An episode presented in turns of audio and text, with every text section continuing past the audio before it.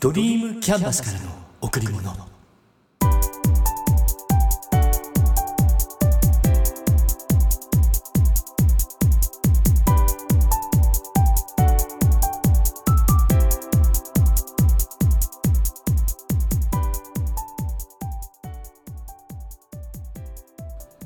皆さんこんにちは。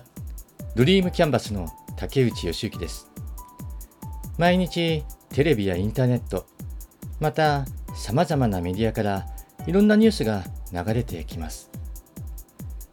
ロシアによるウクライナ侵攻から早6ヶ月とか新型コロナウイルスで死亡した人が世界で100万人に上ったとか15歳少女による渋谷通り魔事件なんていうニュースもありました。日本全国のニュース世界の主だったニュースが毎日入ってくる。だけどね。ニュースって本当はどこまで必要なのかな。そんなことを考える時がある。恐怖心を煽ったり不安がらせたり知らない方がいい場合もあるかもしれない。気にせず知らないままで。その方がもっともっと毎日を楽しめるのかもしれない。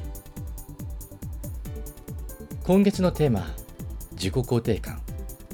ここから入ります。自己肯定感とは自らの在り方を積極的に評価できる感情。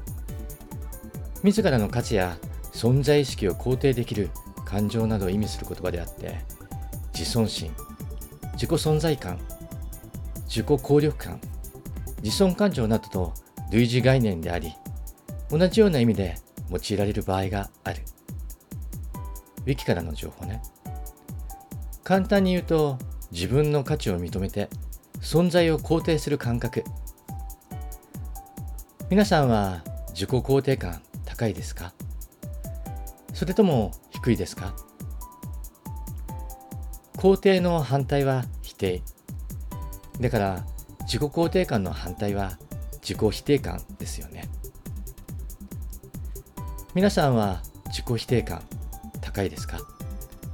それとも低いですか？脳には癖があります。うん。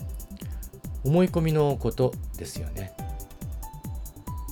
ポジティブな人は常にポジティブに考える癖が。ネガティブな人は常にネガティブに考える癖があります。いずれも大切なのはどれだけ自分のことを知っているか、どれだけ自分を大切にしているか自己認知の世界。過去の出来事から歪んだ自己認知をしてしまう。他人からのマイナス評価を受けて自分には価値がないんだと思い込む。一度の失敗で自分をダメな人間と決めてしまう。うん。そうなってしまったらどうしたらいいのか。過去を上書きする。人の影響から疲れてしまった自己認知を自らの評価による自己認知に変えるです。うん。自分基準を作るっていうことですよね。でどんなことをすればいいのか。自分の棚卸し過去を肯定的に解釈し直してみる。記憶のある限り過去に遡って自分の活躍を書き出してみよう。学生の時詩を書くのが得意だった。学生の時漢字の書き取りが得意だった。学生の時学校で一番足が速かった。高校卒業式の日音楽室に人を集めて歌を歌った。M 社にて査定がビリからスタートし1番になった。N 社にて最年少のリーダーになった。こんな風にして自分はすごかったんだって思い込む。次に自分のいいところを100個書き出してみる。意志が強い。自分に厳しい。他人に優しい。時間に正確清潔である。親を大切にする。気配りができる。100個書き出すのにどれくらいの時間かかりましたか？うん。試しにやってみてください。そして次。自分のやりたいこと。本当に求めていることを10個書き出してみる。そして書き出したことを一つ一つ実践していきましょう。過去の記憶そして積み重ね。小さな成功体験が自己肯定感を高めていきます。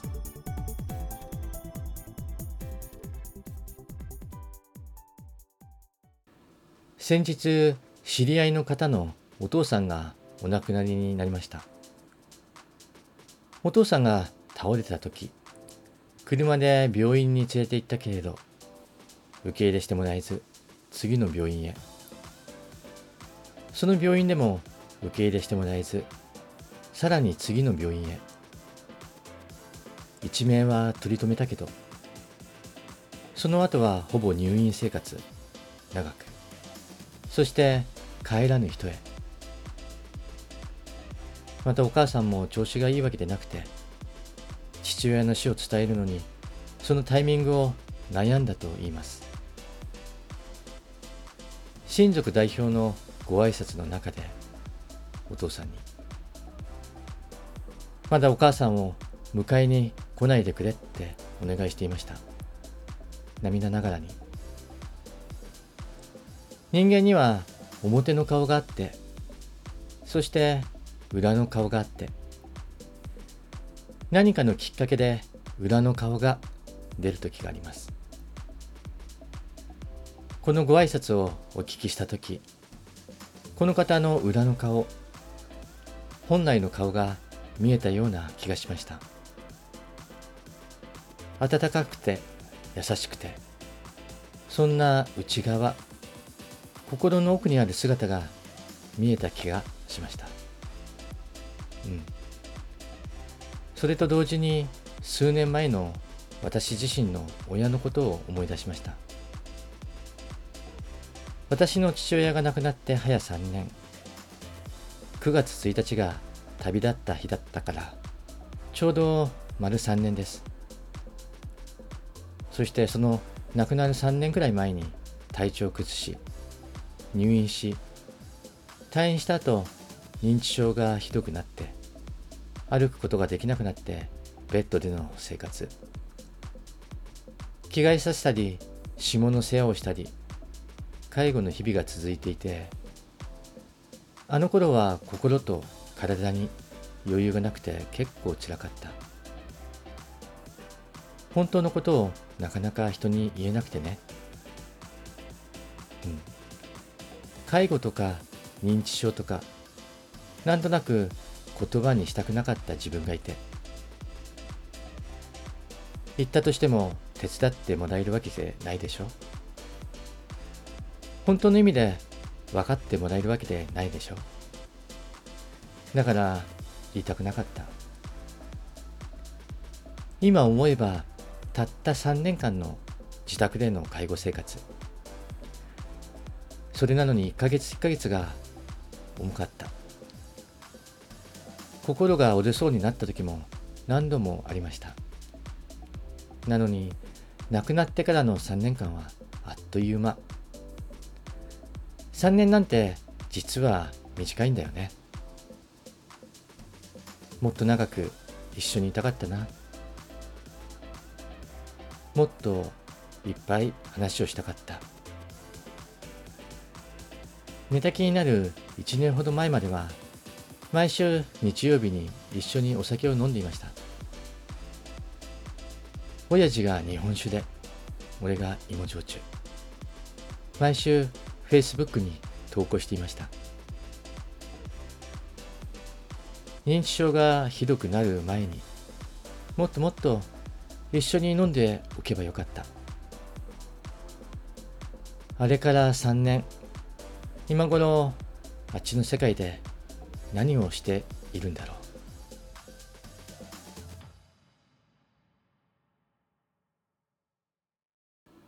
インプットとアウトプットのバランスをとる。インプットって言えば聞くこと読むことですよね。アウトプットって言えば話すこと書くことです。今回はアウトプットについて考えてみます。まず話すこと。基本的には誰か対象者がいてその人に伝える。対象者が1人の場合もあれば複数の場合もあります。相手に分かるように伝える。そのためには準備も必要になりますよね。まず話の構成。何を目的として誰にどんなことを伝えるのか。私は思考の整理にマインドマップを使う時が多いです。中心にテーマを書いてその周りに分類を書いていきます。分類それぞれに複数の項目を書いて必要であれば各項目をまた分類と捉えてさらにその子供として項目を書いていきます。何を伝えるかをマインドマップで整理した後話す内容をシナリオ文章化していきます。うん、あとは必要に応じてスライドを作ります。私は Mac を使っているんでキーノートっていうアプリを好んで使っています。Mac を使いながらマイクロソフトのパワーポイントを使っている人案外多いんですよね。うん。でも私はパワポよりキーノートの方が好きです使いやすいし、エフェクトも好みのものが多いし、料金をかけてパワポを使う気持ちはないです。いずれにしても人へのアウトプットは自分よがりに注意が必要です。伝えたつもりでも相手には全く伝わっていない。そんなことありますよね。話が脱線したり話が前へ行ったり後ろへ行ったりバラバラ。やっぱ伝えたいことをしっかりと分かりやすく伝える。大事ですよね。次に書くことについても少しお話しします。書くって行為は脳の活性化に役立ちます。そして書くことで記憶に残りやすくなります。でパソコンに入力するのがいいのかそれとも手で書くのがいいのか。記憶の定着を考えれば断然手で書く方がいいです、うん、でも私は両方かな。さっきも話したけれども机に向かって思考の整理をする場合は Mac を開いてマインドマップを使いますだけどアイデアとか発想っていつ出てくるかわからないですよね。だからメモ用紙はいつも持っているようにしています。浮かんだことを浮かんだ時に書けるように。昔、情報は一冊のノートにまとめなさいって本がありました。ビジネス本でかなり売れた本です。ノートを何冊も使い分けるんでなくて、一冊のノートに時系列で一元化するっていうことでした。だけど私は何冊にもノートを分けて使っています。メインのシステム手帳、仕事の打ち合わせ用のノート、アイデア用のメモ帳、一日の振り返り用のノート、他にも何冊か使っています。ポイントは書き方。要約して概要レベルの文章に仕上げる。そしてさらに箇条書きでまとめる。箇条書きで書く癖をつけると要約力がアップします。要約力がアップすると普段の会話の中でも伝えたいことを伝えやすくなる分かりやすく伝えることができるようになります。うん。今話していて思い出したんだけどマインドマップを使う前昔はアウトラインプロセッサーとかアイデアプロセッサーって呼ばれるアプリを使っていました。あれも結構便利だったな。話すことと書くこと。アウトプット力を磨いて自分の幅を広げていきましょう。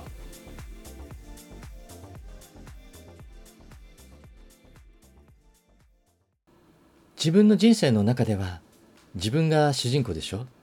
これは誰でも。だから人生において自分が楽しまなきゃいけない。自分が幸せでなければいけない。それがまず前提にあります。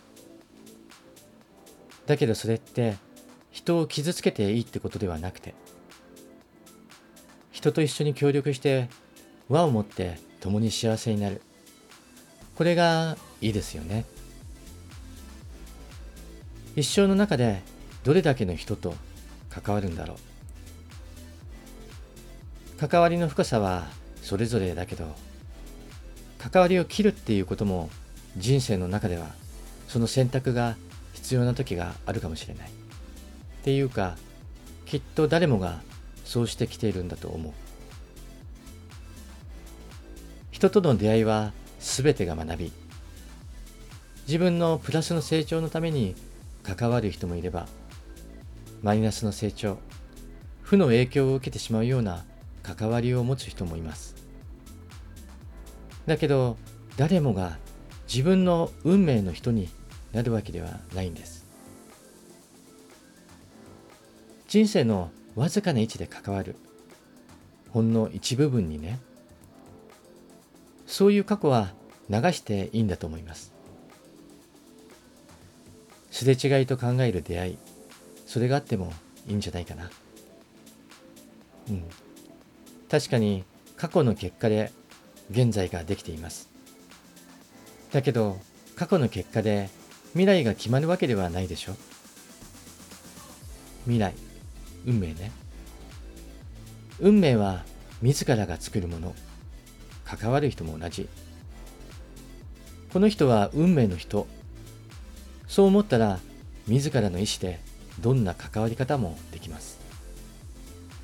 ちょっと笑われちゃうかもしれないけど私には私自身の人生に対してミッションステートメントを持っています。ちょっとだけ聞いてくださいね。まず人生の目的。自分の理想像を追い求め納得のいく生き方を探し続ける。周りの人世の中のために役立つことを考え行動する。そして自分と関わるすべての運命の人たちと共に幸せを感じ合う。そして人生理念。愛。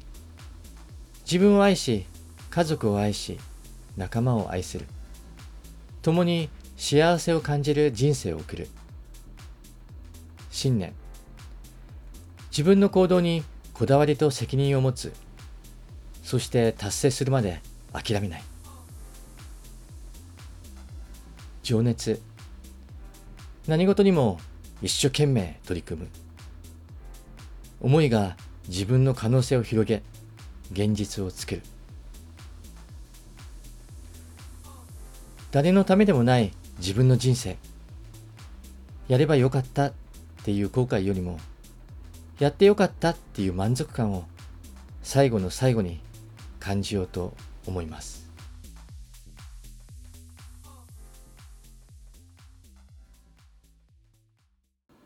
数年前京都に行った時私の念仏寺へ寄ってきました。そしたら心の糧七箇条というものを見つけてこれをちょっと共有しますね。この世の中で一番楽しく立派なことは生涯を貫く仕事を持つことである。この世の中で一番寂しいことは自分のする仕事がないことである。この世の中で一番尊いことは人のために奉仕して決して恩に着せないことである。この世の中で一番醜いことは他人の生活を羨むことである。この世の中で一番惨めなことは教養のないことである。この世の中で一番恥であり悲しいことは嘘をつくことである。この世の中で一番素晴らしいことは常に感謝の念を忘れず法恩の道を進むことである。いかがですか？あなたにとってかけがえのないものそれはあなた自身です。あなたへ贈られた最高のプレゼントを大切にしましょう。今しか体験できないこと。今だから体験できることを自ら進んでやりましょう。楽しんで。皆さん今日も笑顔でいましたか？笑顔でいれば幸せを感じることができます。笑顔でいれば毎日が楽しくなります。笑顔でいれば幸せが人に伝わります。笑顔でいれば人と人とがつながっていきます。ドリームキャンバスからの贈り物。今日はこの辺で。